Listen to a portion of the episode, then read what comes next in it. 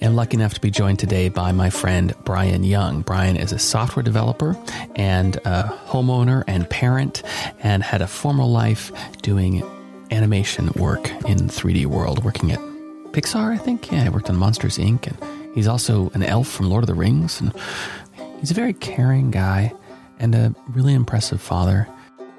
In fact, one of the things I admire about Brian is he reminds me of my father and how my father interacted with us. So I introduce you to my close friend, Brian Young.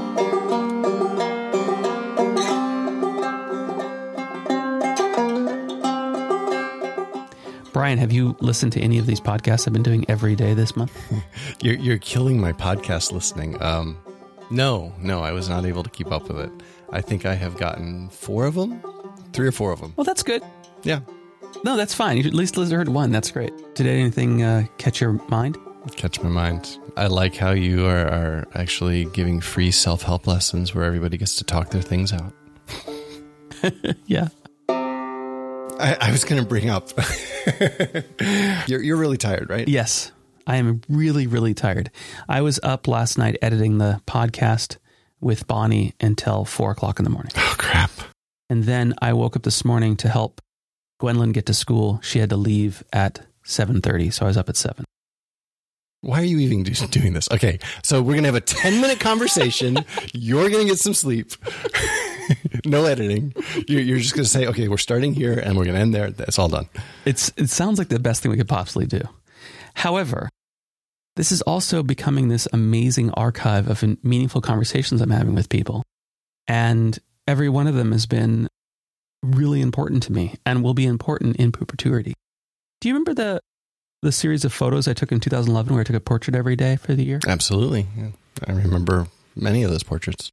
My memory is not great, but when I digitize things, when I make them on my computer and I revisit them, especially when I'm editing the audio, it it comes into me and stays in me much more than if I were to just you know, take the photo or be in the experience or have the conversation. I'm better at remembering when I'm when I recycle the stuff right afterwards. So these photos, I think it's interesting because I know the photo I took of you that year. That one portrait I took of you was the day that you got rid of your boat. Yeah. And and you were sad. It's not the great photo of you because you're sad, right? You're you got teary eyes and red. And I've talked about it with, a lot with you, and I know I can tell the way you're looking right now that you're like, yeah, that I know the photo, Lyle. God, Yeah. kind of annoying. you bring me. up the photo and I just feel a big sigh. that, that's just the feeling I have. Just runs through me. Do you still miss the boat? It was the right thing to do. Yes, I miss it. Um, in some ways, I, I feel like I did it way too late, and I wish I had done it earlier. It was it's a really great part of my life, and I couldn't keep it going with all the other parts of my life going on. So I'm okay with with different parts of my life being dramatically different. I don't need to keep everything. And like, actually, I'm in the mode now where I don't want to keep anything, but um, that's another thing. Yeah, it's interesting holding on to things versus letting things go. I have this collection of photographs of my father's and and memorabilia and even plays that that I worked on as a kid and all this stuff's like, why do we hold on to these things? They're part of who we are, but also to become a boat anchor. Yours, literally.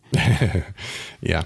Um, we hold on to them because, well, I mean, the worst ones are the pack rat aspects. You and I both have piles of things that we know we could use someday. There's going to be a reason. In fact, there's always at least one reason that comes up that uh, convinces that you, you that you have to keep the other hundred things. But it'd be just so much better if we just gave them away to someone else to use. I agree.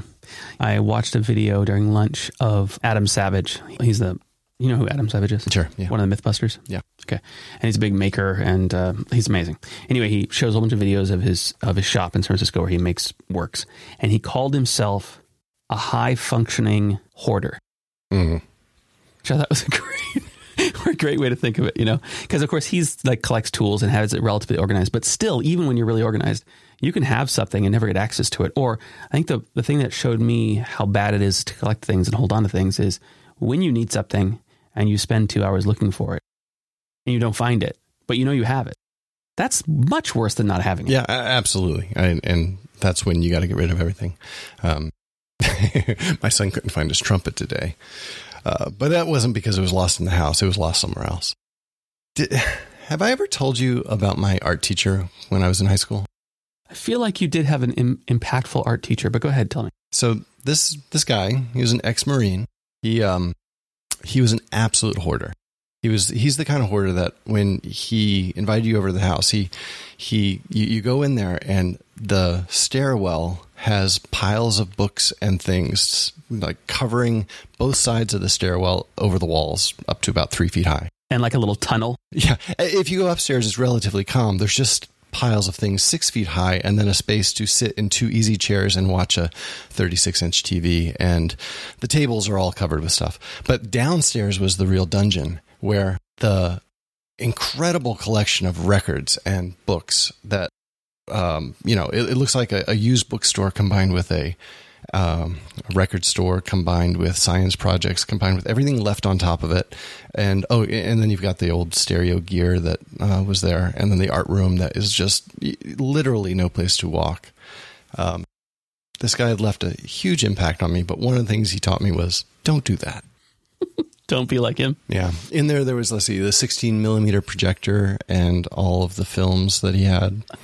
Um, there was uh, more paint than I could ever use. I'm drawn to those spaces too, though.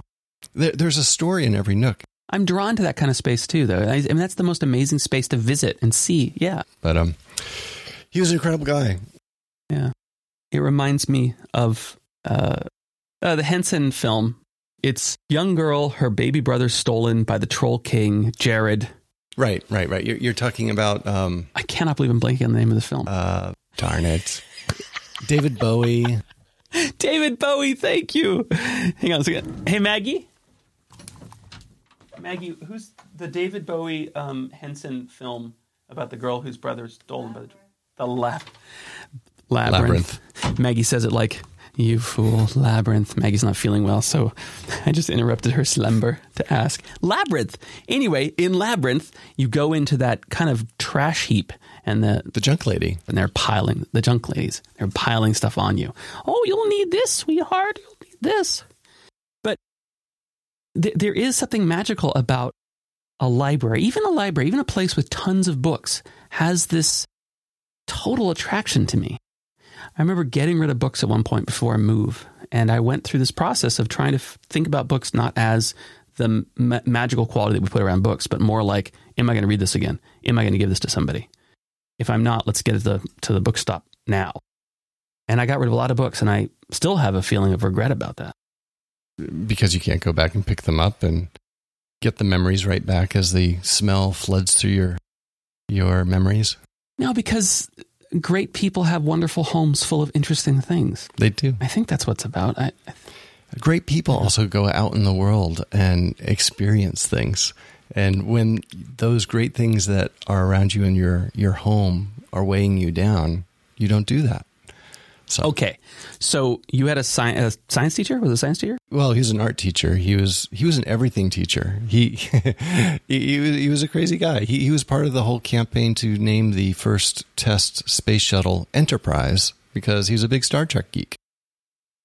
And um, and so you saw from him, you learned from him lots of things, but you also saw his home and said, "I don't want to do that." Yes, it, but the best way to describe him is his mind was exactly like his home. It was filled with unorganized corners of so many things, and um, it's funny. I've been thinking a lot about this lately.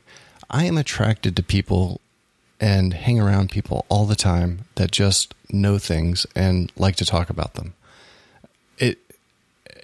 Every interesting person in my life is somebody I just I, I just get around and I love listening to. And um, that's exactly what this guy was. He would teach me about how the eye works and about how paint mixes and about color theory and about um, about Star Trek and old stories there and about space and about um, relativity and uh, oh, would you like to come to a, uh, a comic book convention with me? Yeah, we've got all of this going on there. In fact, you're talking about memories. Uh, my memory's just as bad as yours, and I have so many holes in it. But at a comic book convention, he wanted to go up to a friend's room to be a part of a birthday party, and we go in there, and there's these four old guys, um, one of them with a really thick thick accent, and I can't be sure now, but I, I know this, this one guy whose birthday it was was this famous science fiction author, but I, I can't now figure out which one he was. Um, I want to say Oh, I, I want to say it was Isaac Asimov, but I, I, I keep looking in the uh, in uh, history and I, I think it can't be him. So, but why would he have this thick Russian accent if it wasn't him? So, so yes, you you can't. Do you know what comic convention it was? Yeah, it was Balticon nine eighty. I bet it was. I Okay, bet so it was you- eighty you have the dates of that, They don't and you have, the records online for Balticon. They don't have who the guest speaker was. if they did, I would know this for sure. No, that's okay. You don't need the guest speaker. You don't need the guest speaker. You just need to know.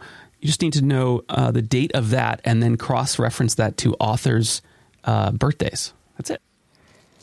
Yeah, no, I, I you're right. I got to do that search. Shoot, I didn't think about that before. we got to do that sometime. You know what? You know what? We should ping Sean about that because he'll know. He'll probably have a uh, a program for Balticon, whatever. Was it a good conversation having these uh, strange men at a comic convention talking? No, I don't remember much of it. It uh, it was terrible because I don't have uh, I didn't have the uh, science fiction um, vocabulary at the time.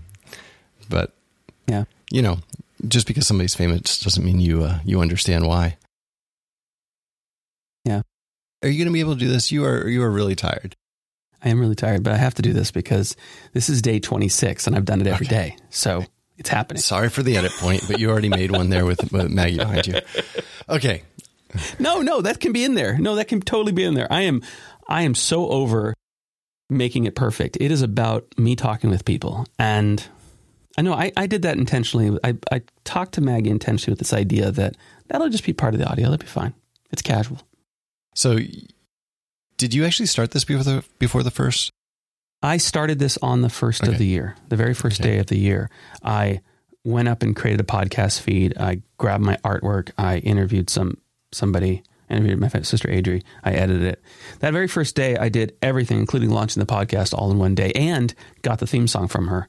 She didn't give me the a good quality f- recording of the theme song until the second episode. So the first episode, the audio was a little bit funky on the on the podcast uh, theme, Adri is also um, she's been she's been making a song every day and sharing it to our family chat, which is a kick. There's actually one she was inspired to make after an episode a couple days ago with my friend Emerson. At one point in our life, we talked about how in five billion years the sun will destroy the earth, will encompass the earth, and everything on the earth will be destroyed completely, and no no life and all that. And he just felt that was a really a big hit to him, so we talked a bit about that. In any case, Adri made uh, a whole song about it, and you know, actually, I'll play it right now. However long it takes, any number of heartbreaks, no matter how dark the night, the sun is sure to rise once again.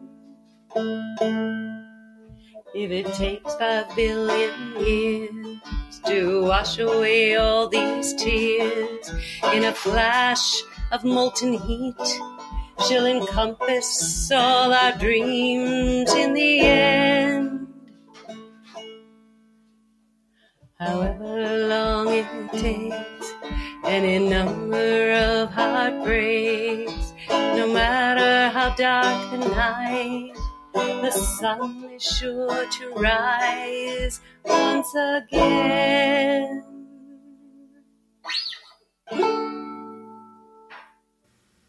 I'm sorry, Brian, I did that in the edit. So there's my sister Adriana's song about that was motivated by the the series with M, which was fun. I, I absolutely love the theme song that she made for you because It's cool. well, no, it, also brings back. Um, we were talking about sounds and smells bring back memories.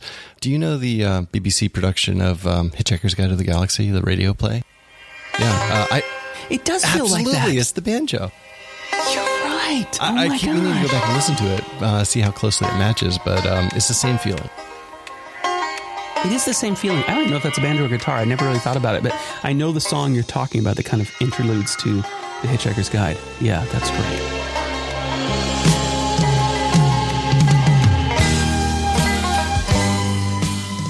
But interesting people is a good theme because I've always known that I know a lot of impressive and amazing people. And I'm attracted to people that like to think and talk and engage in the world with their intellect and bring new ideas.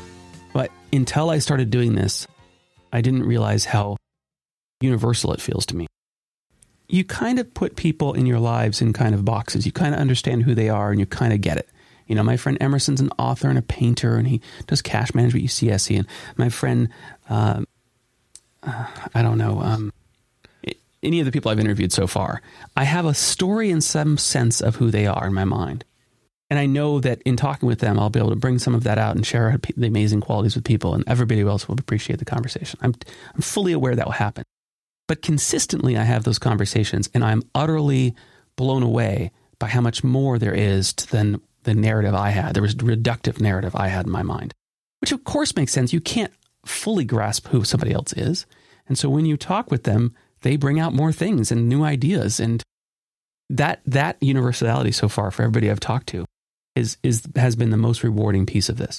What's the saying? Uh, uh, there's this idea that everybody's carrying around their own pain and and when you see somebody be compassionate to them because you never know what they're dealing with but the other side of that the brighter side of that is there's something some other side to every person that you don't know there's some other side that you haven't yeah. uh, touched yet it's funny because I I'm the most nervous about that with people that I engage with a lot. I'm most nervous about that with you and and Ben because we talk so frequently compared to you know a lot of people in my life that I I can espouse and talk and and, and, and Warren as well because you know I interview Warren all the time. I talk with him all the time. But so I was, I'm a little nervous about that all the time. And then the experience of like what happened with Bonnie last night, I didn't even know I had things to tell her and talk to her about. It was, I'm pretty sure that I'll do this again next year. I think Maggie might ask me to move out while I do it, but um, because it's been such a great experience, or some form of this in a regular cadence at some level. At the same time, it's not a great podcast experience for an audience because it's too much it's just too much content. Yeah, yeah, absolutely. The the one a day should be stretched out to uh, the full year. yeah, it's funny because I could have done one a week, and this would have been a lot less work, and I would have had one for you know fifty two of them instead of thirty of them. So of them. Anyway, I started a little while ago asking if there's anything that um, you picked up from one of the po- episodes you listened to that you want to, to address or think about with me. Oh, it's funny. Um, I I think it was Emerson. I was just starting to listen to that one um, while I was setting up to try to try to get me in the mood of um, the podcast. And was it him? Was he the one started off talking about uh, being depressed or or really quickly brought up about his father yeah. passing and crying at a restaurant with his family? Mm-hmm. That was Emerson. I, I just went through that that myself, where for basically a month, it was it was it was really hard. And um, in the past, I've gone through that kind of normal. Um, I, am I'm, I'm used to it, but uh, you know, w- when you're when you're feeling that down, it, things are harder. But this time, I didn't have something to blame. This was things are going really well. In general, things are really going well, and I didn't have anyone or anything I could actually blame that one on. It was the first time I was just thinking, yeah, yeah, maybe this is just a, a biological thing maybe this is just something you go through and there is doesn't have to be a reason. And you just have to uh, do what you need to, to to to make a safe space for you. And and then here I am. It's been a few days and all of a sudden back to the everything's great. I can deal with life again. What what is that? What was the feeling you were having this uh, this month? I think it started with the uh, Christmas time.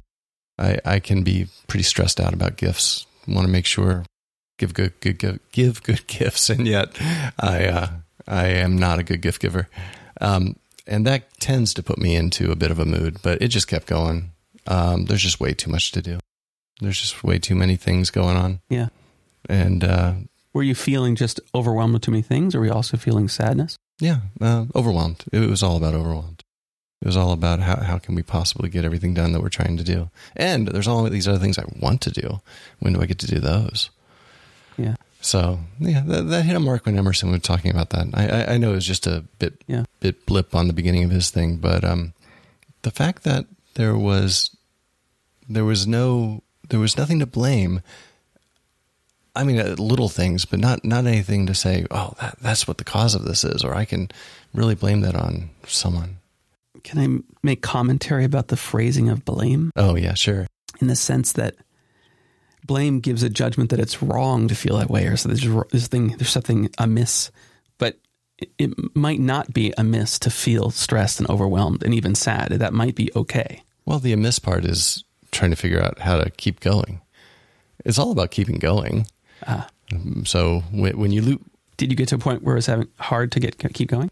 Yeah, yeah, but I mean, not that hard. It's just you just you just know things are harder than they're supposed to be, and because you know what it's normally like. That's all. Hmm. So your normal quality, do you not have that kind of you don't you don't fall in that space most of the time? Like now, right now, you feel okay, and this is your normal, if you will. Yeah, absolutely. It's funny. We we a long time ago, I guess it's been about three years ago. I, I got on this whole kick of trying to get better sleep, and it was all because of this this pattern. This pattern of sometimes things are just hard, harder than they're supposed to be, or usually are. And um, sure enough, I, once I got the sleep working better, everything was was better. But why would it come back again if I'm sleeping well? So uh, it just makes me it just makes me wonder. Oh, this must be a biological thing. There's there's not a cause about, about this. This is just this is the human experience and something you just have to go through. Somebody was talking to me recently, and it probably was one of these episodes about, maybe not, about the level of homostase, homostase, homostasis, Homeostasis. homeostasis, homeostasis. Thank you.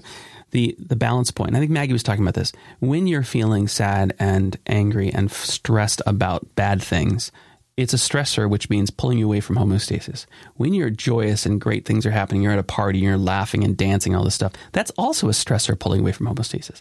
And we can't really live in either of those maximums. We have to deviate down to the neutral. And so, in some ways, if you didn't have patterns of fluctuation, what what would you be? How would you know your joyous times were joyous versus your hard times were hard or your intense times were meaningful? Whatever the different levels of experience are, it feels like part of that human condition is being aware that you're going to fluctuate between them. Accepting that that's the the mode you're in now, and doing what you need to do to uh, not fight it so hard that it's worse. maybe, yeah, maybe. Your solutions to sleep actually was pretty tricky. It was. I tried a few things. Uh, I ended up finding out, like my old art mentor, that I had sleep apnea, um, and started using one of the CPAP machines, and um, yeah, that, that that helped a lot. I did the whole Apple Watch thing and tracked my sleep patterns. Oddly enough, when I was really stressed, I was sleeping really badly. That was that was about as much data as I got out of that experiment. but it did confirm it all. And um, so, yeah, the the sleep apnea and CPAP that that really helped. Um, I know people really resisted to those, and and I just look at them wondering why would you not want to wake up feeling better, uh, no matter what you had to do at night. Can you give me a comparison of how you felt prior to having the sleep app, the the CPAP machine versus when you have the C, CPAP machine? Oh, it's so. I mean, it it was the whole pattern of coffee to wake up in the morning and a drink or two at night to wind down, and throughout the whole day, always dragging. Um, that that is just what it came down to, and ultimately, getting the better sleep meant that I actually woke up bright and cheery like I used to be, and I'm able to go through the day and and feel good throughout most of the day and and get into a regular sleep pattern. And it's like, oh, I'm tired. I should actually go to sleep now because I feel tired, and listen to that. And uh, it just it everything was better until the next period of being down. But yes, Was it hard to get the sleep study and the doctors to do this and all that? Was that a hard process to go through to get it funded, to get the machines and all those things? For me, no, uh, and I didn't do this full sleep study thing. They um, they they can do a big sleep study where they put all the probes on your head, and actually takes about uh, half an hour to get all of the different wires in the right place. Um, I know that because my son went through that, but uh, as it turns out, they just had to do a little finger pulse. Um, I don't know what they did. I guess it's a blood oxygen, yeah, blood sensor? oxygen sensor on your finger through the night, and that gave them enough information to determine it. Um, and there was something else. I'm trying to remember what that something else was, but they were able to tell when I was uh, not breathing at night, and I don't think it was just that sensor, um, but it was nothing else that I was wearing. A microphone or something. Yeah, now I'm forgetting. It, it wasn't like wearing a CPAP. Do you ha- does the that machine keep Mel up, or do you No, are you no, able to share a room, or do you have to have different they're, they're quiet. No, no, it's um, it's just a little bit of a hiss. It's not anything that's annoying. Mel can sleep through anything, anyways. But um, uh, no, it it doesn't get in get in the way of of how we sleep.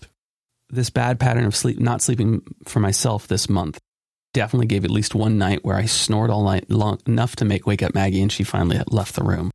Uh, after trying to get me to leave the room, she just gave up on it. So um, I definitely. It's what it, I keep on kind of going. Well, in February, what I'll do is, and I think in February, what I'm going to do is I got to figure out my sleep thing because I can see um, on the Apple Watch. I'm kind of curious what yours look like when you are you not under stress and using the CPAP machine. I am not getting uh, deep sleep is what Yeah. Apple, the Apple Watch is using. I'm using an app called uh, Sleep something, Sleep plus plus. which kind of analyzes the data a little bit more, I use Pillow, which um, worked out really well. and that's kind of giving you a rating of your quality of sleep. It does. It gives you a rating of quality of sleep. It shows you the REM versus light versus um, deep sleep, and um, it can graph it over a week or a month. Um, I, I really had big hopes for this whole quantitative self idea of tracking all your data, but ultimately, I, I really didn't get anything out of it other than what I already knew, which was a little disappointing. But it confirmed, like when I was super stressed, yeah, my sleep was pretty bad, and uh, when that stress went away, um, uh, it was a little bit easier to get sleep. And then on the CPAP machine, it was a lot easier to get sleep. Oh, that's really interesting. So you did see it improve quite a bit with the CPAP machine. so that that pattern which you know eh, you could you could know it you could feel it yourself which was the important part because that's the whole reason to get good sleep is so you feel better um, but yeah the data showed that and the data didn't show much else I use the app called Auto Sleep, which is also an iOS app. And of course, what Brian and I are talking about is our Apple Watches have the ability to check your blood temp- blood pressure, check a whole bunch of different things, and not blood pressure. Um, check a whole bunch of things about your system and including your sleep. And so it collects data during the night. We sleep with our watches on, with the screen off, and then in the morning we can check our app and it syncs all the data over. And it's all using HealthKit, which is um, Apple's federated secure health data system, which is pretty friggin' cool. Um, that's a big improvement, I think. In our, it's a big improvement to how health records work. It, it should get better over yeah time. Yeah, I too. hope so yeah my, did you get your um, whole vaccine card in there as well I do not have my vaccine vaccine card in there. In fact, I don't think my doctor's office know I have a booster because I was doing it. And like when I went, they're like, "You need to get your booster." I'm like, "No, I got my booster." So what's happening? So I need to go into the office and and tell them. But you know, it's so hard to get that data changed. That's yeah. It's I do not enjoy being on phones for long periods of time to talk to people and try to solve that. So I haven't done that yet. So hopefully I'll like puncture my skin or break my leg and then I'll go in and get all that handled. That'd be nice. yeah yeah yeah that's not the way to do it No. I think what I need to do though is actually set up an appointment. This is my February mission for myself is set up a doctor appointment, go in, talk about my bad sleep, show them my sleep records from my, my watch, get my, my, uh, proof of vaccine stuff in my, in my health kit, you know, set all that stuff up. I haven't done that yet. The quantitative self is really interesting. I just this weekend stopped tracking uh, time for all the things I'm doing. One of the things I realized at one point when I was, I think when I was kicking off the Important Thing podcast with Michael, um, I was doing a lot of that. And it was right around a time where I was really busy at work. And I was like trading that time for work time. And I could tell I was doing it. So I started logging that. And pretty soon I got really good at working because I realized, nope, that's it's unfair or whatever. And I kind of got clear about what my boundaries were.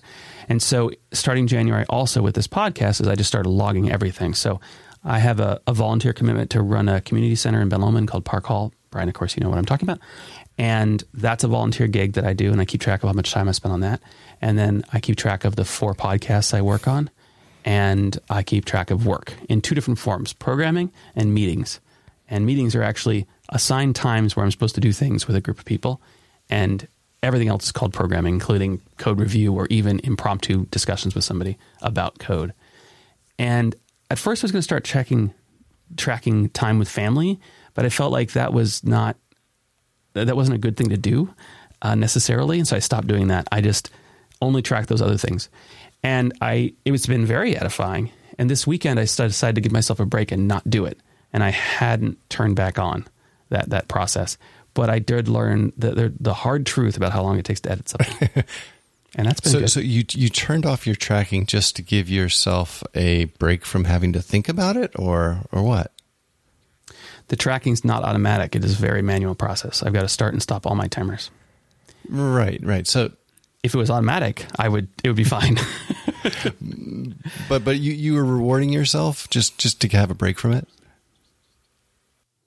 Yeah, it's just it's a um, it's a mental stress to have to label everything. You know, it's things like um, I've done.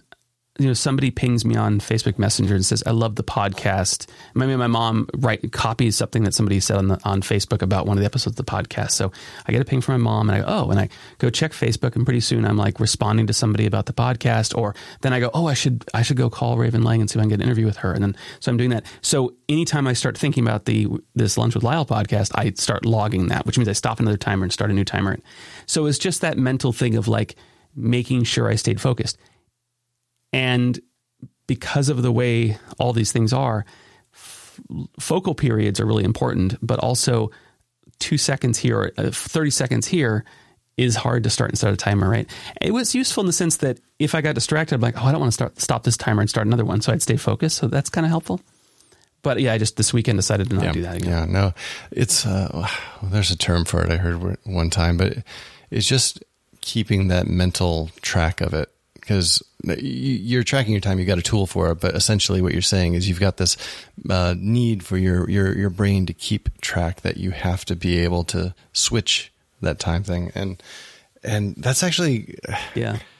that that was the biggest thing that I found was the the the the most incredible moment when I went from being a stay-at-home dad to going back to work, where I didn't have to think about every little thing um, going on, and I could actually focus on one thing and block that out.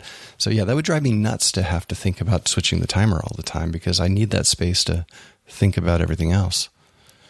And of course, you know, my programmer brain was like, well, I really could do this automatically because if I open this folder structure on my computer or I open um, Adobe Audition, you can look at the folder structure of what it's touching and you know what podcast it is. So all I have to do is, you know, spend the 30 hours writing software to track it.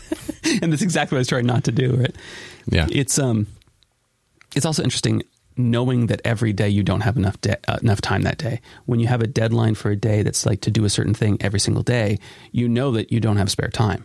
And that was my big mistake yesterday is that I spent time with my daughter just chilling on the couch and then uh, my other daughter ha- had some need for math. And so, you know, I'm making those things primary and then I'm not getting to start editing until midnight. And I kind of knew that it was, uh, I wasn't doing a good thing there. I didn't know it was going to be four hours later, but, um,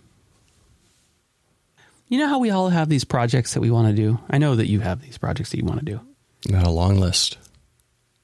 There's something kind of amazing about giving yourself deadlines for projects. You, you do end up doing them.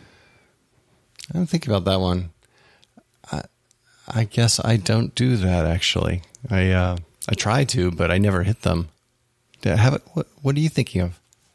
Well, I'm thinking about you rebuilt a um, trailer, a camper trailer. What are those Yeah, called? it, it's a RV trailer, a camper trailer, travel trailer, all the same thing. You, you you would bring up that example. Yes, I had a deadline five years after we bought it, which we intended to use it within like six months.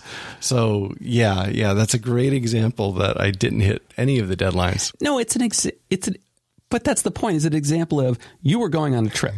It was basically ready to go on a trip. You had to get do a couple more things. They had to be massive things, but you know you couldn't go on the trip until that happened. And sure enough, even though there's a five year window of fixing that thing up, that last few that last week was pretty functional. Okay, yeah, that's true. That's true.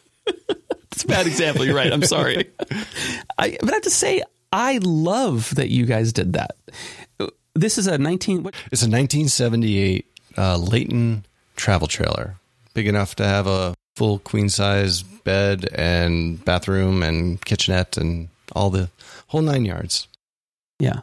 And it's pulled by a, a vehicle. It doesn't have its engine itself, and it's got four wheels. Uh, yeah, yeah, right? it's it's a pretty heavy trailer, so it's got um, two axles, four wheels, pulled by a big SUV. And you have touched every surface of this thing. You reinstalled everything. You reskinned it. You painted it. You've done yeah, tons of work. Yeah, it's um, so it's a funny thing because uh, the the one problem that made us work on it happened to be that the entire floor had rotted out, and we didn't realize at the time. Well, once you start clearing off everything from the floor, you realize that you can pull the walls off too, and it's just going to be a little bit more work to put it all back together. And um, that little bit more work was at least four of those years. Yeah. But we we were talking about projects. Well, yeah, just in general projects, like your software projects. You have sideline software projects and stuff that you're interested in. Yeah, I mean the whole thing about getting things done. For me, it's not about deadlines. For me, it's about just making sure you keep getting back to it and doing more on it. I I've come to peace with all these projects that, that are long term ones that I, I, don't need to get them done at a certain time. I just need to find a way to get back to working on them. Problem is I'm so darn emotional about it. There's there's so many things that I'm working on that I need to be in the right mood to do it. So I I'm I'm very bad about um, making myself work on something. I'm more about oh I'm in the mood to do this and I follow that. Mm-hmm. So the only way I'm going to get more projects done, I've come to the conclusion of, is to have more selective projects, fewer projects that I'm actually working on, and uh, leaving myself time to be in the mood to do it. And, and, only work on the projects that you can be emotionally invested in, or something. Yeah, yeah exactly, yeah. exactly. So once again, focus. I'm trying not to have a cluttered mind like uh, that house I was talking about. I'm trying to empty it all out, leave room just for a few things, and just keep plugging away at those. I have much more projects that I have not done than projects I have done. It feels like. And of course, people go, wait, how do you do all the things you do? It's a constant thing that people talk to me about. You know, you're blacksmithing, you made a piece of furniture, and you're also doing a podcast. And I'm like, well, no, I'm not doing a podcast. I'm doing four podcasts. And yeah, I, I, made a few pieces of furniture this weekend, but I didn't do very much this weekend. You know, that kind of thing is, is a constant thing for me. But the truth is, I always feel like I'm not getting to the projects. And if I think about it, that list gets really big. And they're like, they're kind of these thorns, and so there's all, there's a joy in getting them done because then they're over with. Um, but they're also like, why did I put myself in this position to not want to do this thing for years? A great example is that when we when we bought that when we built that when we had um, Ron Day, who's a really amazing woodworker, a custom furniture woodworker in Santa Cruz, who is always part of Open Studios. Um, when we asked him to build that built-in system that hides our TV, our TV goes up and down, so it goes away because Maggie doesn't like TVs, and I work at Netflix, so we had to figure this out. And um, when I did that, I was like, well, this is going to be where the media center is, and we're going to have a PlayStation in there probably, and we're going to have a turntable because I do like to be able to play vinyl, and we'll have a CD player, and of course, it probably should be uh, ability to have this be a center hub so I can play sound throughout my house. I've got outdoor zones and indoor zones, and so then maybe I should use. And so pretty soon I had a pretty big, big built up. It's functional system that does all that. But the one thing I didn't do with that whole system, and of course I asked him to design it so that it had trays and drawers and everything.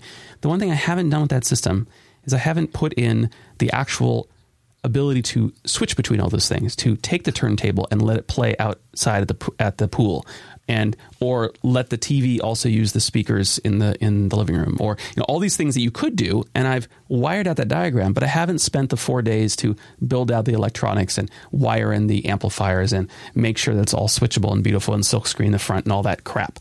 And that thing every time I think about it I just I don't like myself for it. Beating yourself up. And yet everybody on the outside sees all these amazing things that you do and it's like where do you find the time to do it?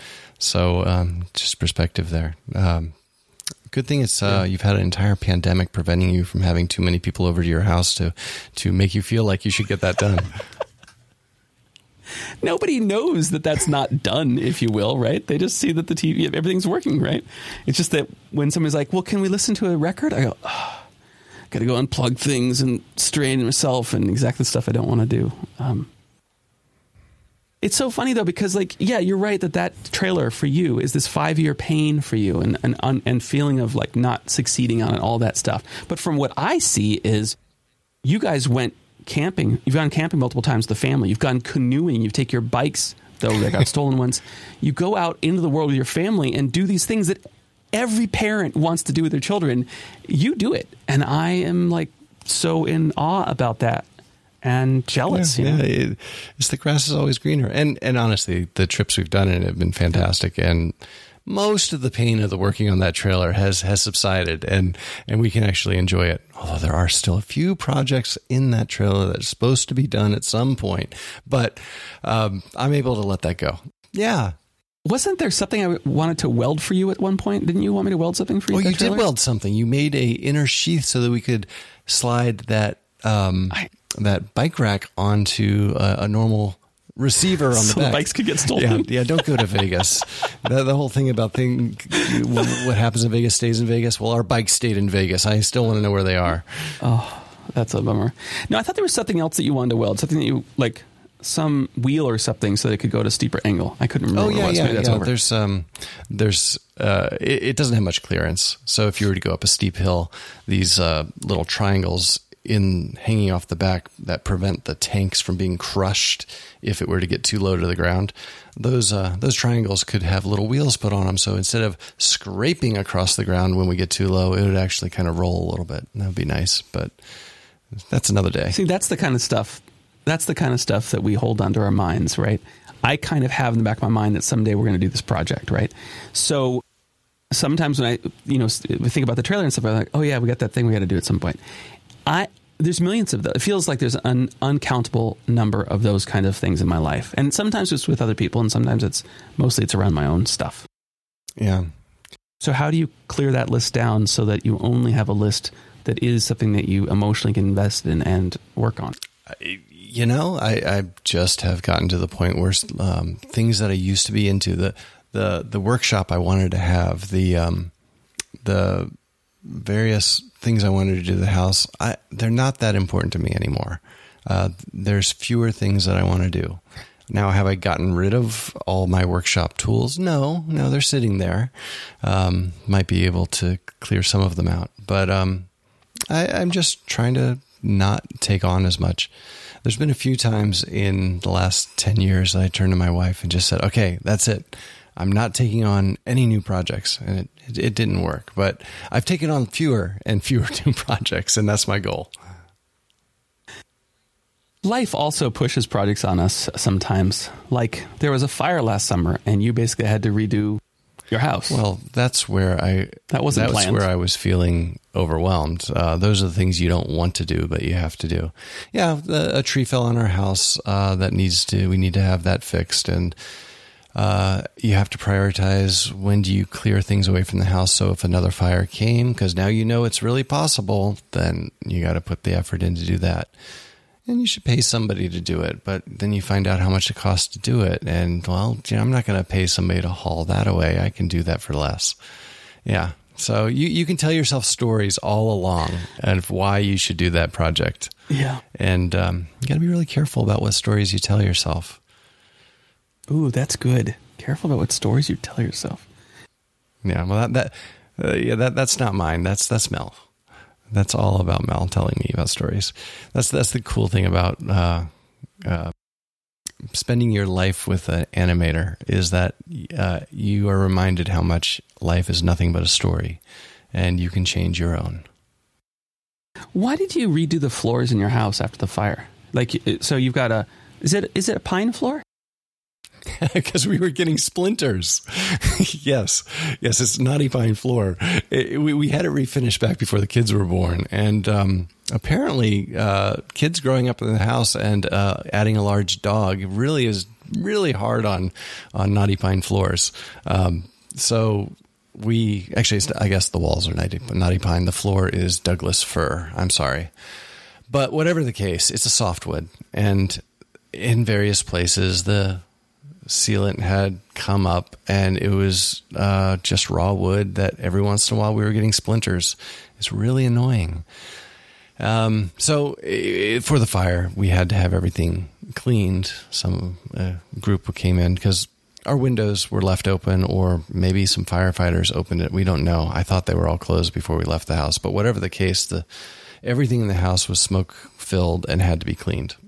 And so, since they were cleaning it all, I said, Can you clean it into those boxes? And then, can you put those boxes out there on the deck? And they were happy to do that, which left me a nice open floor to refinish. So, life gave you the opportunity to do the project you'd been putting off for a while. Man, opportunities is what it's all about. My entire life is about opportunities. When when I take the opportunities, everything works well. When I when I try to make things happen, oh, that's when it's really hard. So yes, yes, it's about the opportunity. And we did one of It's funny because of course that saying it's an opportunity is a story we're telling Sure, ourselves, sure. right? It's not a hassle, it's not a pain, it's an Yes. opportunity. And so when you're a master of this, you can recognize the opportunity and recognize I don't need to do that and let it go on by. But um but that's that gets back to the story. What's a software project you're interested in right now? Are you thinking about your mind map work? Um it's Or should we save that for Geek Speak? um, it's not mind map. It's um, I guess you could kind of call it a mind map. Um, I, yeah, you know, uh, I I want to make tools for myself, and I and I I would love for them to be useful to other people. And what I do now is obsessively read articles about politics or programming, and I want some way to uh, keep those because I can't remember everything. Um, so I every once in a while I get a chance to work on that, but no, no, I, that one has not bubbled up to the top lately. I do find joy in figuring out software problems, any kind of technical problems, like that issue of the the switcher media switcher thing in in you know my media cabinet that I want to build. Uh, I could spend tons of I spend hours on making that really amazing and perfect, and then I'm thinking, well, I should go ahead and put a Raspberry Pi in there, and then all these all these rheostat uh, fader things should also be uh, controlled remotely, and so they should be servo controlled. Like there's like this level of how much I want to invest in something that can, there's never a boundary to it. It's kind of like the editing for this. I can make every one of these podcasts much better by spending more time editing it, or have the conversation again with somebody, or write more copy for the interlude pieces. There's never an end in sight on the projects that are your your imagination. And I think that's one of the problems I have where a deadline gives you a oh well it's got to be it, like I have to say no to that. I'm not going to pull in the ras- Raspberry Pi on this one because on Tuesday I need it done. Um, that that to me the what's possible versus practical is really hard when it's about the joy of it because what's possible is part of the amazing joy of the project. Yeah, uh, one of the things I've always admired about about you is uh, the projects you take on. You do at a really advanced level, really high level. Your woodworking and and from my point of view, your your um, blacksmithing as well. Um, but es- especially your woodworking, since I know how to do woodworking, um, I've always been impressed with what you do. And that's the space where I was able to do projects just for the fun of it. And I don't try to get it to the the best quality level. And um, I've got a number of things around the house that are just uh, they're, they're they're just to the level that they need to be for me to enjoy doing the project and get use out of it. But I, I didn't need it to the level of um, hey, master craftsman, come over here, take a look, look at how awesome this is. You, you say that, but like your t- your um, TV stand, the triangular TV stand that held your media and held up the TV in the corner. I don't think you're using it anymore because you moved your TV. But that was really cool and awesome. And but you're saying it was functional. It wasn't like wasn't carved in and all that. No, if you if you looked at the craftsmanship, uh, I'm pretty decent at hiding the the bad parts. And uh, oh, what what is it? Um, I mean, what I aspire to is that whole quote in Steve Jobs' uh, biography about that his father teaching him that the back of the fence or the back of the cabinet is just as important as the front that everyone sees. I aspire to that, but when I'm actually doing woodworking, when I'm doing a project like that for fun, I'm not worried about what's in the back. I'm just worried about uh, can I get something useful and, and good out of it. I was just seeing an analysis of a Quaker, a Quaker dresser, you know, a four drawer dr- dresser um, done in the turn of the century, last century, um, in Quaker style, style. and um, they, the bottom of those drawers are not pretty. Oh no! Even the inside drawer bottom, no, it's functional. It doesn't have splinters, doesn't have holes in it because you don't want to catch the sweater fibers in it. But the bottom of the drawer, like the underside, where you where you've planed down the corner panels to set it into the into the um, rabbets or rebates, depending on what part of the world you're in, um, that's just rough. It's okay to be rough. I get Jobs' perspective on it, and I totally understand that. But I also think that practical practicality is really friggin' important. At that same time, we have a lot of stuff in our lives that are glossy, pretty, and really just plastic crap. Yes. And I have a problem with that. There's quality from a perspective of durability and sustainability and like long term use. And there's quality in the sense of has a nice sheen on it. And I would much prefer the, the former rather than the latter, uh, given the two. Yeah, I was going to make some sort of analogy there to memories. You want the durable memory, uh, not the one that uh, the experience that just goes away and you you you won't remember in ten years. It's the same thing though. It's um it's it, it, I, I always thought about things. It's not worth doing unless um it's going to stay around. It's not worth doing unless uh, you've got yeah. something of quality. Um, now I do throw with it, throw away things all the time, but uh, I'm at the point now where uh, all of that is I, would be happy to get rid of it and just focus on the things that will last. So yeah, absolutely. Did you have any kind of maybe even secret hope that the house would burn down and you get to restart when you got kicked out of your home? Oh, you're going to go there. you, you know other people will hear this and now you're getting into deep thoughts that i i i can only share with specific people yes of course of course i mean the the house this this is the thing about being a, a homeowner that i didn't understand early on going back to stories that we tell ourselves I tell myself that I'm a world traveler. I've I've been around the block a few times, but now I've lived in this house for 20 years. And being a homeowner, what it's taught me is that the place you live in has lots of warts and lots of projects and lots of things you want to do to it. And you're living around that all the time. So I aspire to leave it and leave all those problems behind and go out into the world where everything I see, everything I do, may be temporary, but I also don't take on any of its problems or any of the, uh, the, the projects that come along with it. So yeah, yeah, I did.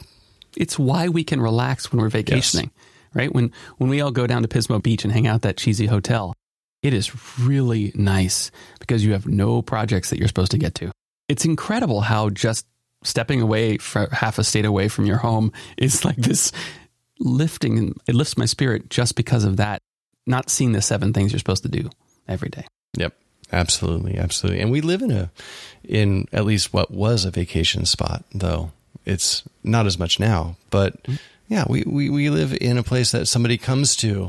We we can look out our window and we can look out the window and see redwood trees right. and rivers. I mean, it's not. Yeah, it's people nice. travel from all around the country to see something like this, and and I mean, I never lose sight of that. But um, I enjoy it most when I take a hike out into those redwoods instead of seeing them from my house.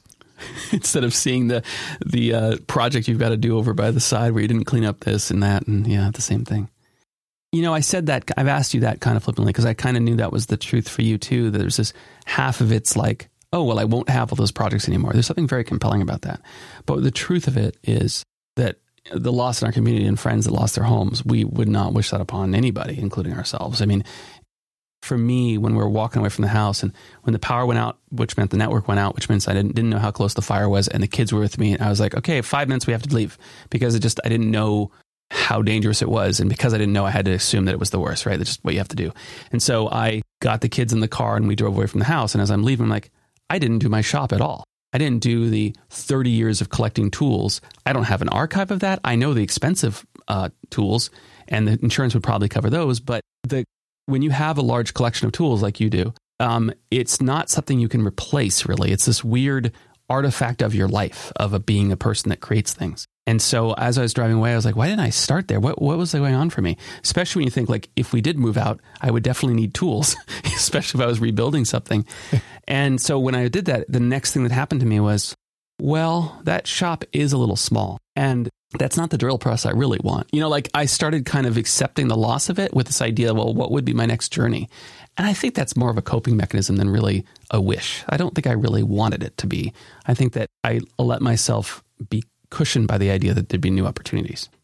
Yeah. Yeah. I mean, it's a violation to have it all taken away without the choice of what you get to keep. And that's what happened, or what happened to so many people. Um, so, yeah, you're going to cope by thinking about the best part of all the cares that are gone. But uh, when you see what people have gone through to deal with the loss of their homes. That they're they have a whole new list of things they have to deal with. So I don't wish that on anyone. Yeah. When you say you're not going to be, you're, you're, letting go of having a, a shop. Explain this to me. Well, the projects I want to do are less and less about building um, furniture around the house or or projects for the trailer. They're they've, they've shifted to using my skills as a programmer or um, or dealing with um, all my mountains of photos that uh, someday will get organized or all of those things. So it's just a shifting of uh, the kind of projects I want to do. I was always a I was always a builder of physical things, and um, and I am happy to pay for somebody to do that for me now or to buy something that's already built. So yeah, it's just moving on. You know, different times for uh, of your life for different things. I would be sad if I couldn't just go out there and, and use a saw or whatever, but um, I don't think I've done that lately, so I could let it go. Mm. Yeah, I get that. I've had the experience recently of the person that's using my shop the most is Pearl, who's our, our niece, who's kind of living next door. And I actually interviewed her for one of the podcasts. So listeners will know who Pearl is. She's a badass. And she's been, um, she was, she has a knife that she always has at her hip because, you know, she works at a farm and all that. And she's a firefighter. So she always has a knife on her.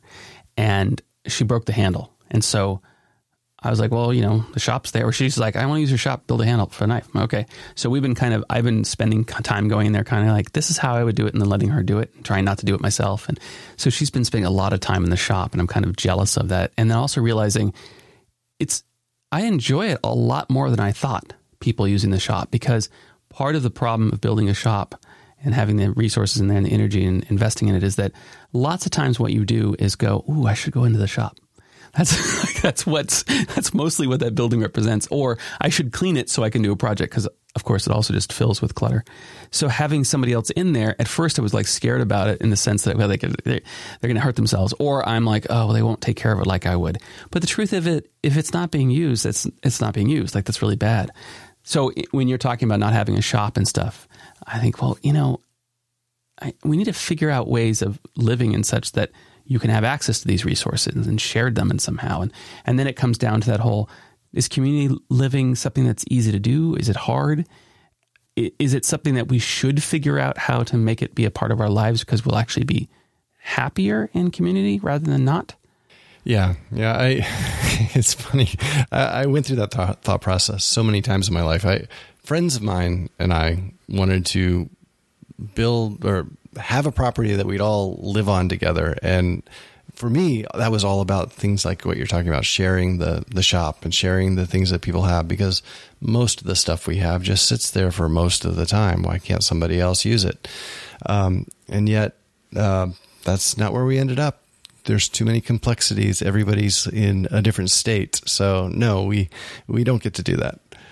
But, um, community, we make our own community now. Why don't we do that more? Uh, you you run Park Hall. That's exactly what that is. yeah, but that is so much. Uh, so right, so um, our our manager left during the second wave. during Delta because we had no we had no work for them, and since then I've been kind of the one well, we shared it a bit. There's there's a group of seven people that are all volunteers running the hall. I happen to be a little bit more engaged in a lot of the things, and um, you know, I find that hall really important. I had Janine. Did you, did you listen to the episode with Janine Chadwick from LPRT? Yeah, I got a good chunk of that. Yeah, yeah, that was great. She's amazing. And so, like, yeah, that building existing in our community, yes, that's very important to me. So I'm not going to walk away from it. And then, of course, the theater company my parents started is house in that building. So I want it to succeed.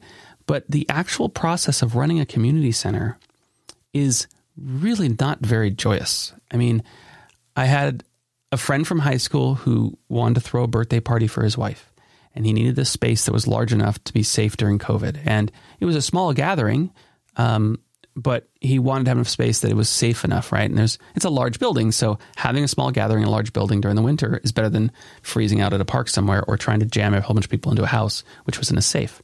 So he asked me about it, and the complexity is great when you're running a hall like that.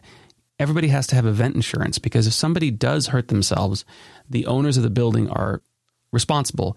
And because the way the building is structured, the only value coming out of the building is the building itself.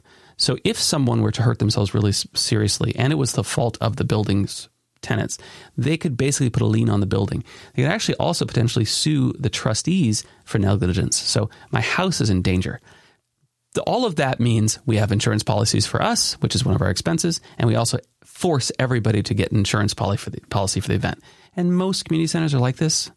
But if you don't own a house and that's part of the deal, it's really hard to get one of those. It's not something that's normal. Like you could just call your insurance agents and say, "Hey, I need event planning for a day, and my my daughter's getting married, or whatever you want to do." Right?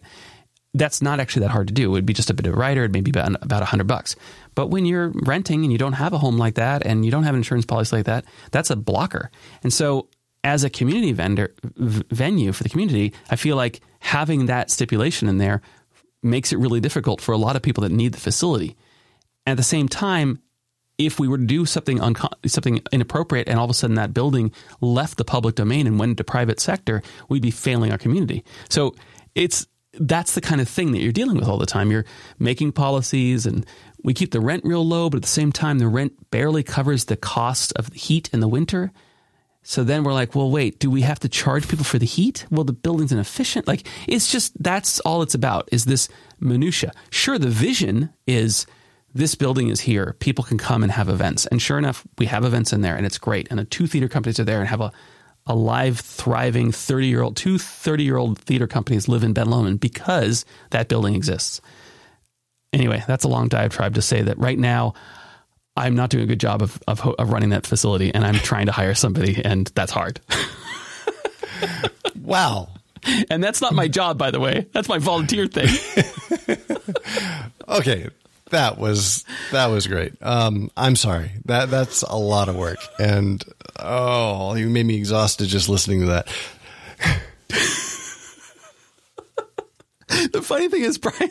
The funny thing is, if I talk to you about what I'm actually doing at work, it would be overwhelming. I am doing so much at work too. That, that's the thing I just don't get. You're talking about being like having too much and feeling overwhelmed. I feel like I'm living like that all the time. And this time, this month, I did it to myself. Well, that just means February. At the same time, I look at the video of myself where we're chatting, and I don't look that bad. Well, no. Once you once you get on the um, microphone, you get energized. I mean, we were. This was supposed to be a ten minute conversation. I'll remind you, and uh, what ninety minutes into it. Yeah, that's because I like talking to people, especially people I like. Brian, you've been the most reliably honest with me about this endeavor. Early on, I was like, hey, I want to have you on the podcast. And you said, what are you doing every day? That's really stupid. I was that. not that. I mean, blunt, I wouldn't say you're okay. negative. You were protecting me. You can read the text, sir. I, I, was equally excited for you and telling you this is probably a bad idea, I think.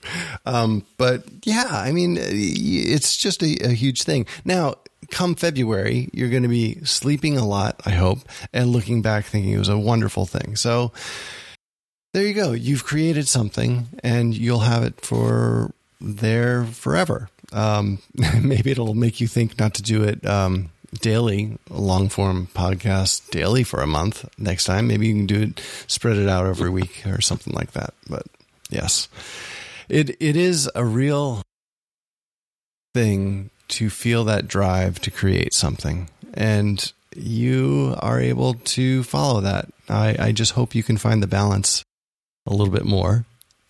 Yeah. Well, Ed, for you as well. Sounds like last month. Last month has yeah, been hard for yeah. you. You just you just uh, retrench a little bit and then come out happy and get back to it. Do you do you have a, an inner voice that's kind of negative, like that that mind talk that talks, Brian, you can't do this, or you know, you're failing at this? Do you have that kind of dialogue going on? Oh, I have lots of dialogues in my head. They aren't those. They tend to be about conversations where I said something silly and uh, wanted to take it back. But um, no, uh, the the conversations I have with myself are about uh, about what's the right way to say that? Their conversation is about what I should be doing, but I'm not beating myself up about it. It's I just wish I I could do all the things that I think are important.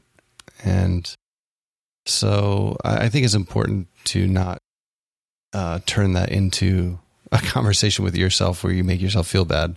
It's it's more about um, uh, trying to achieve something you think is important. When you say that you beat yourself up a bit sometimes about something you said that Yeah, was we all do silly that. or whatever, can you give an example? Oh, I'm, I'm sure there'll be three from this conversation. Um, no, uh, uh, an example. I don't have one off the top of my head. I, I did something silly the other day. I was in a meeting with three people, and I said goodbye to two. uh, I'm sorry, it was the three of us, me and two other people. It was a Zoom meeting, and I said goodbye to both of them. And at the last minute, right when I was hanging up, I realized I'd used the wrong name for somebody. And so then I corrected it and said, "Oh, sorry, I mean, you know, Jeff or whatever it was, right?" And then we ended the call. And afterwards, I was like, "Oh, that's not good." They now don't think I know their name, and and the reason it was confused in my mind is I'm bad with names, but also I met Jeff and George at the same time, and they, you know, and they just mixed in my brain a little bit, right? Um, and that's still, it's been three days, and I still haven't done a one-on-one meeting with with Jeff or George, whatever who was that that wasn't. It is, um, and I realize like, to me, that does kind of that kind of eats at me. is that the kind of thing you're talking about? absolutely. Um, it- I mean, we, we all go through this. I don't think it's a it's anything unique. We'll all um, have an experience. You you you know how to handle something really well later, but at the time you didn't do it the way you would have liked. That's just that's just normal. I think it's also about like thinking how we would perform and then being disappointed by our own performance in that area. That's a bit of it too. Like I could have done this better and I didn't. And it's like, why did I fail to do that? That's how it comes across for me, I feel. Absolutely. I think you have more of a tendency to do that than than most people I know. Really? Because I've I- think I've regularly had a conversation with you with you come back to me later and it's like, I just wish I'd done this and I wish I'd done that eh, regarding the conversations. Now of course we have conversations together because we've done Geek Speak so many times. Maybe it's around that. But also even sometimes it's like I feel like sometimes we've we've had a conversation before about like we're in an environment with certain people and I go I don't feel like I'm a part of the the the group and then you say to me I feel like I said this thing that was stupid and it's like it feels like we've had that conversation multiple times Well, maybe that's just because uh, we actually are um, saying inner thoughts more to, to each other more than other people might do. Um, I, I don't know. Yeah. Uh, yeah, yeah. No, I, I definitely will think about um, the past like that. I, I, one of the things I always do is just try to improve, and you have to um, think about the things that you didn't think you did a great job at to improve. So maybe maybe it's coming out of that. My my family thinks I'm pretty hard on them, so maybe I, I am just trying to improve too much. that you're hard on yourself as well Yeah.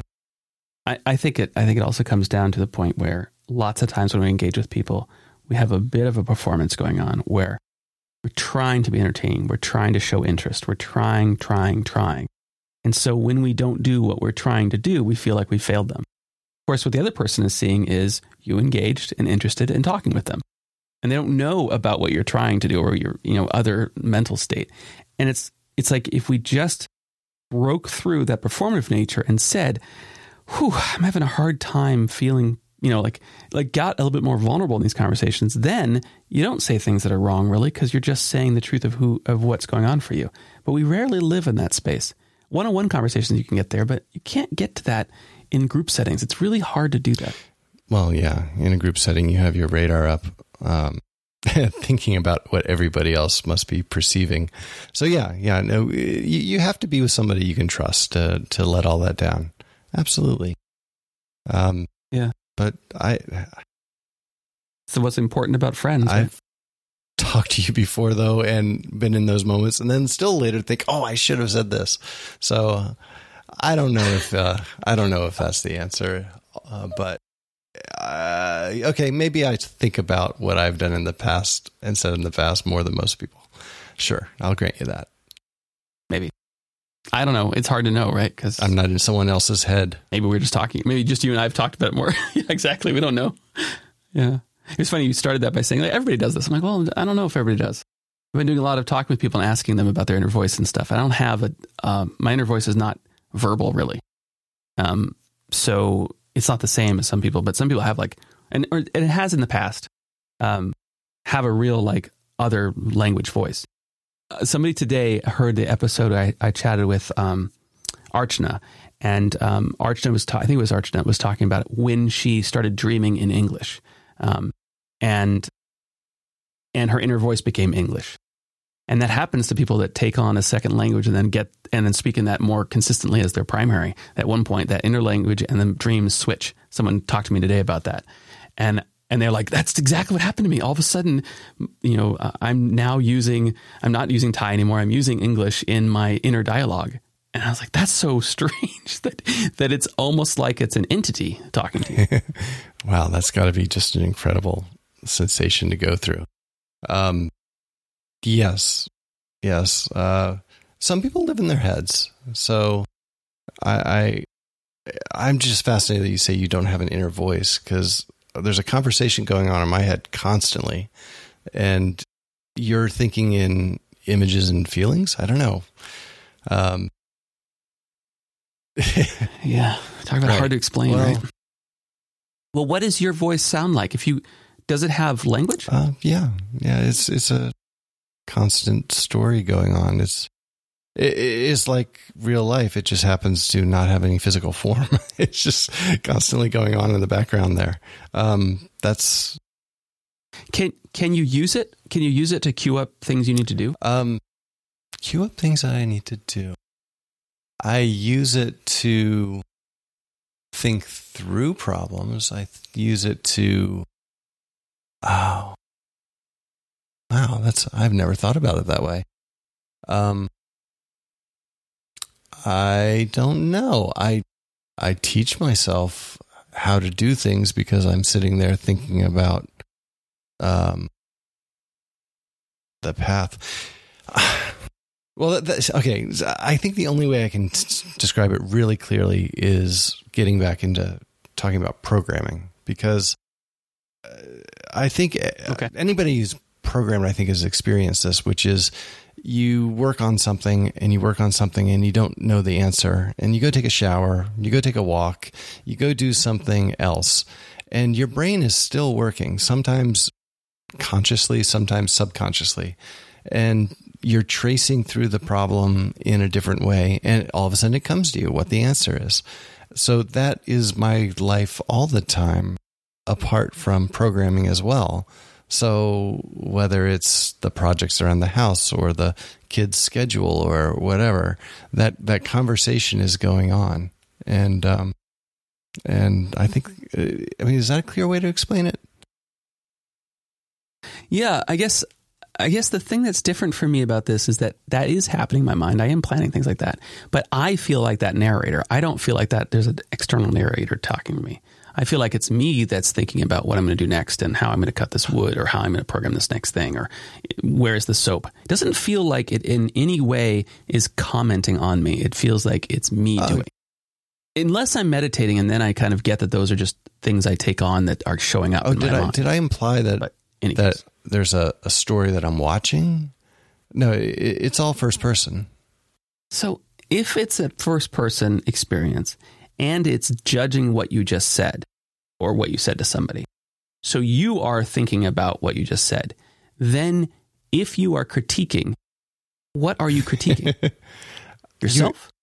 You're running it over, going, "I could have done it this way," and you replay that in your head, or I could have done it this way. Oh, that would have been better. Um, no, no, yeah. Okay. Yeah. Yeah. Okay. Is there a judgment like you are a failure or you did this Only badly when it's really embarrassing, but yeah, yeah. or I did this badly? Uh, I tend to, I tend to break out into uh, a song or or do something physical to try to ward those feelings away. Those get really uncomfortable. Oh, wait, You've never had that where where something really embarrassing comes back in your mind, and it's like you're right there again, and you're feeling that same embarrassment again. How do you deal with that? You gotta you gotta do something. You can't just inhabit that embarrassment again. That's so uncomfortable. have you? You don't have that. So if I if I have that feeling, I have to go do something different. It sounds exactly yes, like it is. son. It is. Like I can't do this. I Oh, he does it every day. That's great. That's You great. can't watch a single show without doing that. I'm sorry. Yeah, that's amazing. It's amazing. Um, I don't have that. You're never overwhelmed I- by that embarrassment I'll get in. or event in the past. No, I don't think I get overwhelmed by. I, I don't think so. Are you? Uh, do you have regret? Uh, This is we're talking about regret, regret, right? I guess so. I guess you can define that as regret. Regret is something you wish you hadn't done or done different. Is that regret? Yeah, I mean that's regret, like wishing Yeah. you had done something differently. I think, er, I think embarrassing things like that. It's easy to say, "Oh, I wish I'd done that." Mostly, it's about when I feel like I've hurt somebody or I've I've said something that other people are upset about, and I wish I hadn't done that. That's. It's not like I don't get embarrassed. Like there's something wrong with me. I feel like, oh, I've put somebody else at disease, and that's that's not a kind thing to do. And I I don't I don't like when I do that. I, I do inappropriate jokes sometimes, things like that. Um, but what I was kind of curious, and I was thinking about this earlier today when I was thinking about talking to you, with you um, about long term regret. Like, have you dis- made a decision in your life that you go, God, I wish I hadn't done that? Do you have any of No, that? no, no, because I recognize that all of the when you're talking about long term regret, all of those big things that I might have regretted in some way are also what make me who I am, and I I, I accept that from the for, on face value. I accept that everything I've gone through makes me who I am. So I don't want to be somebody dramatically different. It's just, I don't see. I mean, I, I have a lot of things I really wish I did. I could have sold my boat back when I stopped sailing it, taken that money and put it into Apple stocks, and I'd be doing really well right now. oh no. I, I, remember when I remember the when other my friend, happens, I friend bought Bitcoin at three dollars, and I was going to go play with that, and I couldn't figure out how to get the transaction to go through, so I never did it. So, uh, and well, that's not regret anymore. I, I don't Yeah. regret that at all. I took a hundred dollars. I took a hundred dollars out of my checking account and I put it into a place to buy Bitcoin, transferred it there, and it sat there for ten years, and it never did buy Bitcoin.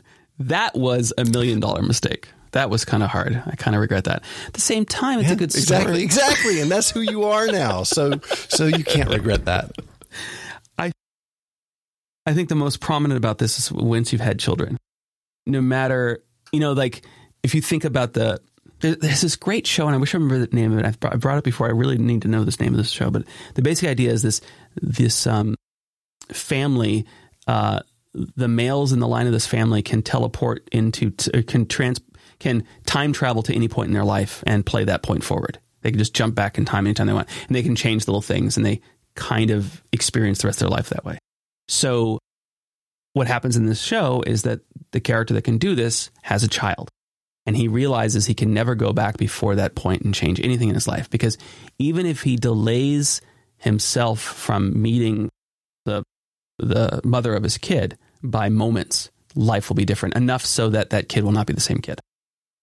And you know that's the butterfly effect, right? Like, especially if you think about the science behind it, which sperm fertilizes which egg is just so low random chance, right? Moments of difference would be the difference. And so there is this point in time which is very real. And you can't really have any regret prior to that because then you, your kid wouldn't be there. Unless I guess if you hated your kids, you could have regrets. Yeah, that's not to happen. Um, exactly, exactly. So, so no, the, those kind of re- regrets. No, there there are things that I wish had happened. I wish I had more time at certain points in my life. Um, you know, I, I I wish we didn't have the money troubles we did, and I could have focused on more family stuff. But but those are things that you don't hang on to because you didn't have a choice. You had to do what you had to do to get by at the time. Um, and then when when the embarrassing things are far enough in the uh, past, you, you you can think about them without being overwhelmed by them too.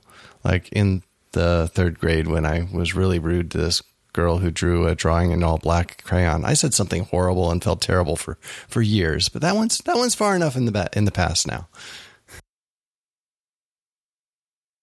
That actually shaped who she Yeah. is, and she's successful. Yeah, the, the, the girl that said I had a huge rear end in uh, middle school, she shaped me too. Did you ever Well, have huge rear ends thought so. Who knows? What? um, what do you mean you're hard on your family? Oh, uh, they get tired of me inviting them over to the dishwasher to show how to pack it a little bit better so that more things get washed and you can fit more in there. Or, um, oh, I don't know. I, I believe in improvement. I believe in in learning to be better at whatever you're doing. Um, so I graft that onto my family, and sometimes I just don't want to hear it. They're they're they're fine not improving in that way. They're fine. It's okay if I don't learn how to do that better. I don't need to know that, Dad. So that's what I mean. But in everything I do, I, I it's like, oh, I, I could do that a little bit better next time, and I try to do that. Maggie and I have just recently reached a point where, like, wait, we pack the dishwasher too much. It's not as efficient. And so we've started to try to not pack So wait, as wait, much in. It's not as efficient because a few dishes don't get washed and they go in the next time. Um, well, I mean, the whole system is designed to have a lot of flow going all directions. And if you put too much in, you stop some of that flow. Now, most of the time, that doesn't matter. You can kind of get it to work. But the truth is, if you do have a few less dishes and there's more flow, everything comes out cleaner. Yeah, we'll see. We'll see. I have to play with that one. I'm fine with a couple dishes. We had a whole bunch of Go on. Yeah, being dirty. We had a whole bunch of problems with our dishwasher. The the the composter system uh, blades got ripped up, and I took it apart and bought new parts. And then I had I heard that if you're going to replace the uh, the blades that cut up all the food particles and stuff of the impeller, that you should also replace the impeller bit because the next thing that blows is the gasket, and then the whole system can leak under the dishwasher. And if you're unlucky, it'll rot your floor and you won't even know about it. So I went ahead and bought the extra pieces and did the replacement. And then I fixed a few other things. And during that process, we were paying a lot of attention to the dishwasher. Um, we also have a dishwasher that has a salting system to, to decrease the amount of dro- droplets that happen on the dishes. And the cap to that got left off and got melted and destroyed. And so then we had a process where that wasn't closed. So we've been spending a lot of time thinking about the dishwasher.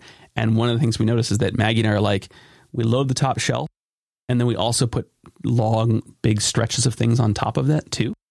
And if you don't do that, it seems to be that the, the dishes are a lot cleaner. So we've been, Yeah, Being yeah I have a different style dishwasher. Maybe that's the deal.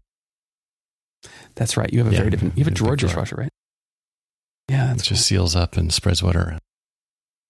I I love the idea that you are in this place where you'd always like to learn how to do things better.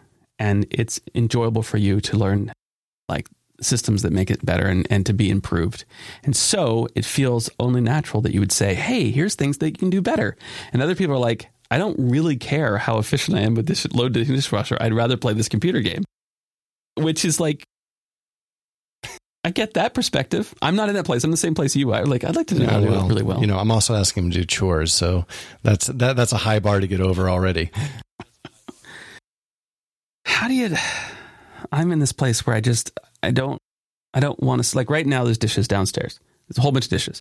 And i have three kids in the house and all of them could do the dishes. And i'm going to do the dishes. And the reason is that i'd rather have a relationship with them that's not about me asking them to do things.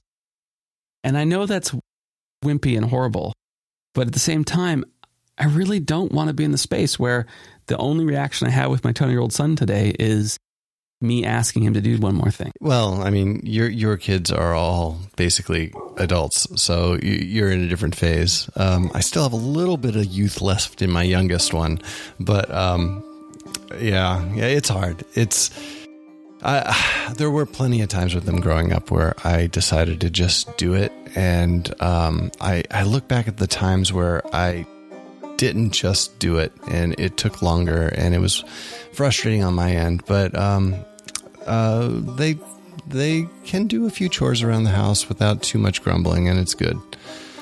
So, um, yeah, i- there's a point where you don't get that power, and yeah, that, that compromise of a better relationship it's just it's the right choice to make. I totally, I think it's lazy. I think you're a better parent than me. That's my take on it. You're, you're, you're sitting up here. Well, we're both sitting up here with a microphone at 10 o'clock at night. So I, I don't know about that. It's totally true. Well, so that I don't spend too much time editing tonight, not because I want to stop this conversation, I'm going to say thank you so much for doing this with me. Uh, I, I wish you a good night's sleep and three edits. Hold yourself to just three edit points. That's not, that doesn't even make any sense. Okay, just three sections. Got to throw throw the rest out. It's it's that's all. You No. don't need to do No. all this. Just three good sections. Go to bed.